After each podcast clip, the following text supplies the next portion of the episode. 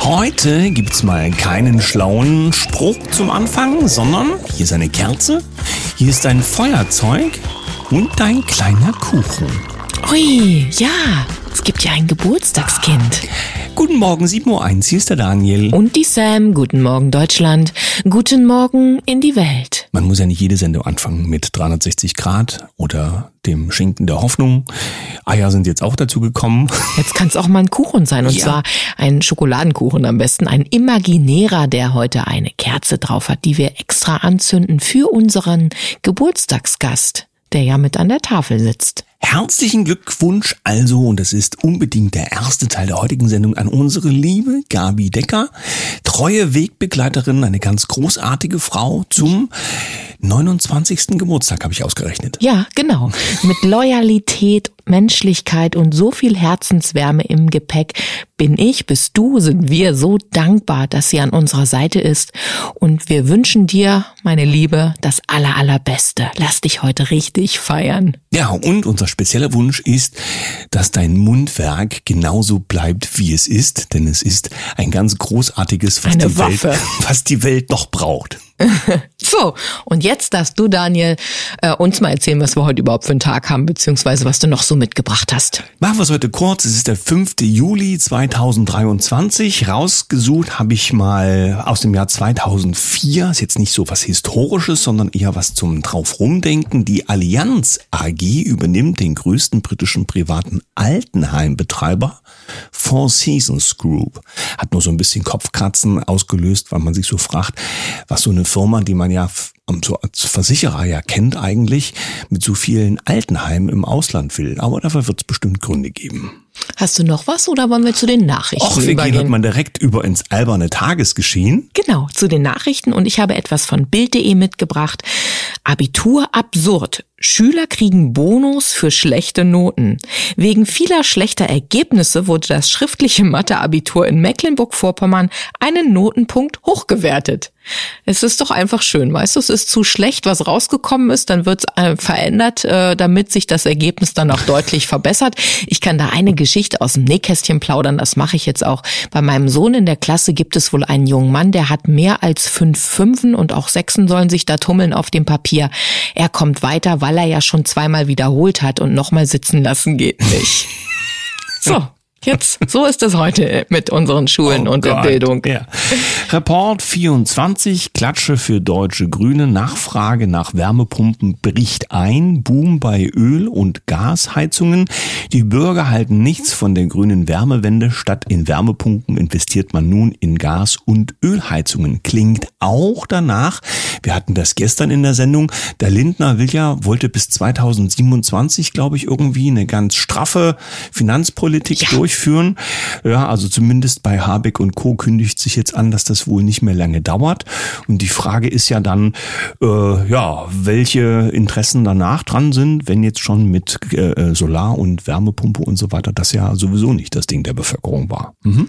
Auch bei der BILD gefunden. Doktorspielskandal um AWO-Kita weitet sich aus. Wir hatten ja berichtet darüber, dass dieser Erkundungsraum in einer Kita, der dann vom Jugendamt eben nicht akzeptiert wurde, gebaut werden sollte.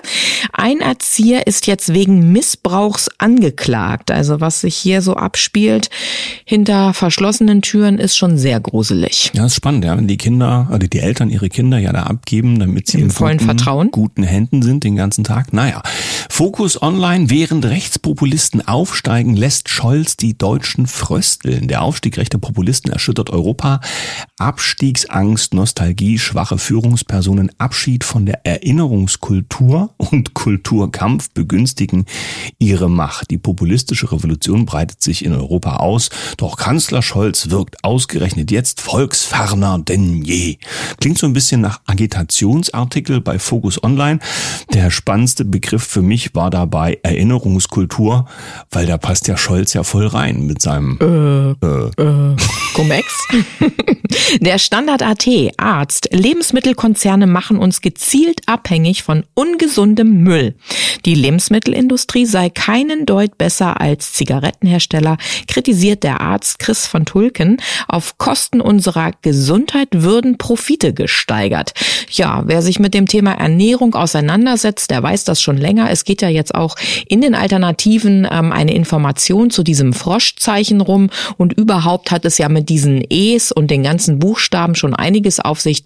Ich denke, das ist ein ganz breites Feld und am besten ist immer noch, was man so selber aus dem Garten pflücken kann, oder? Welt.de, Polizeigewerkschaft hält Krawalle auch in Deutschland für möglich. Tagelang erschütterten gewalttätige Proteste Frankreich, nachdem ein siebzehnjähriger bei einer Polizeikontrolle erschossen worden war. Die Gewerkschaft der Polizei und der Sozialverband Deutschland warnen jetzt, auch hierzulande seien solche Krawalle denkbar.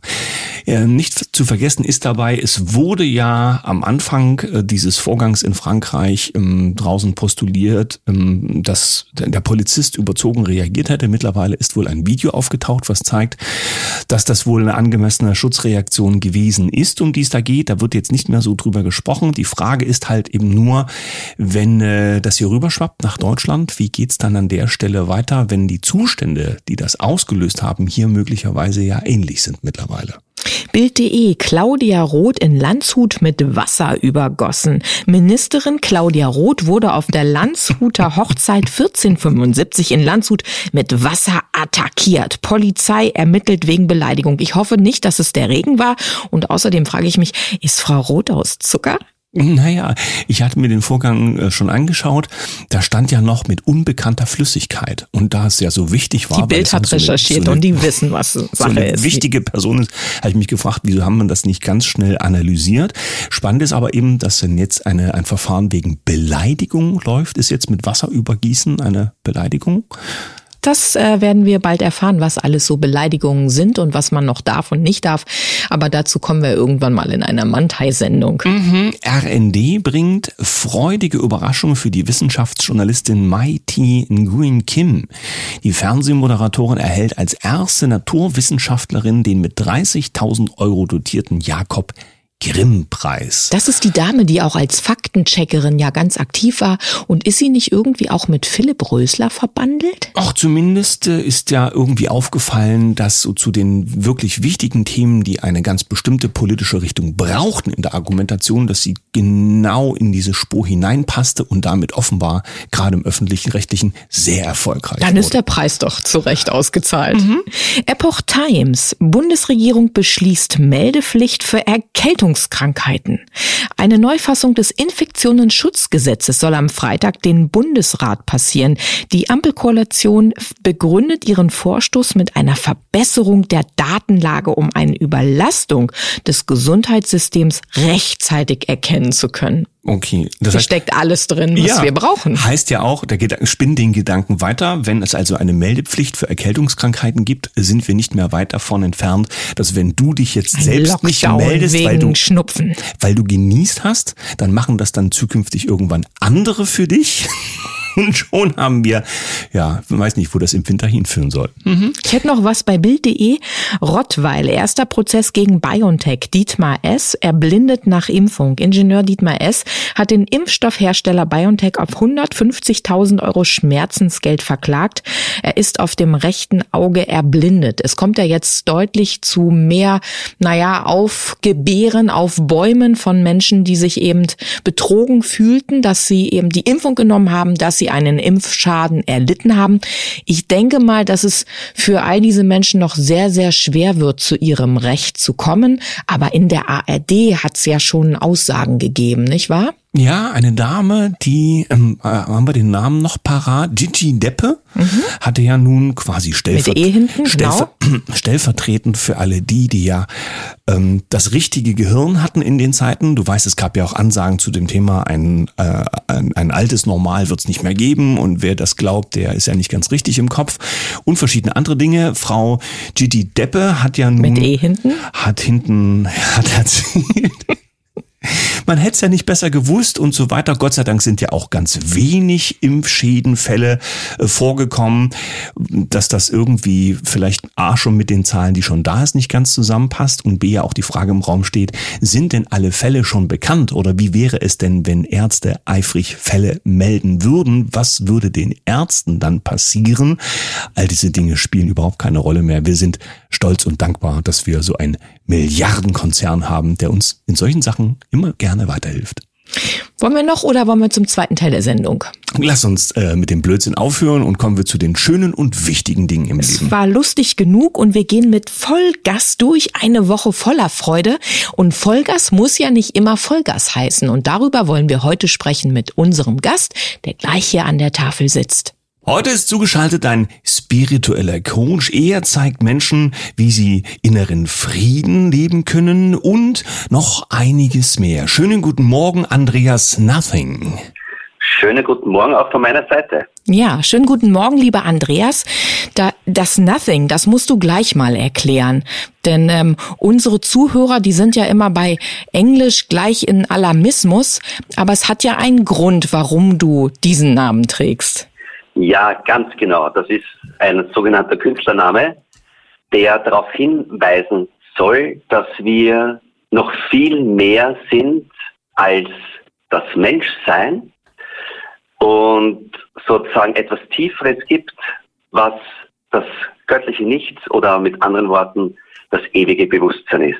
Ja, danke für die Erklärung. Und du bist auch derjenige, der heute in unserer Woche dafür sorgt, zu erklären, dass Vollgas und Vollgas voller Freude durch die Woche nicht immer bedeuten muss, dass man richtig überpest, sondern es sind ganz andere Dinge viel, viel wichtiger.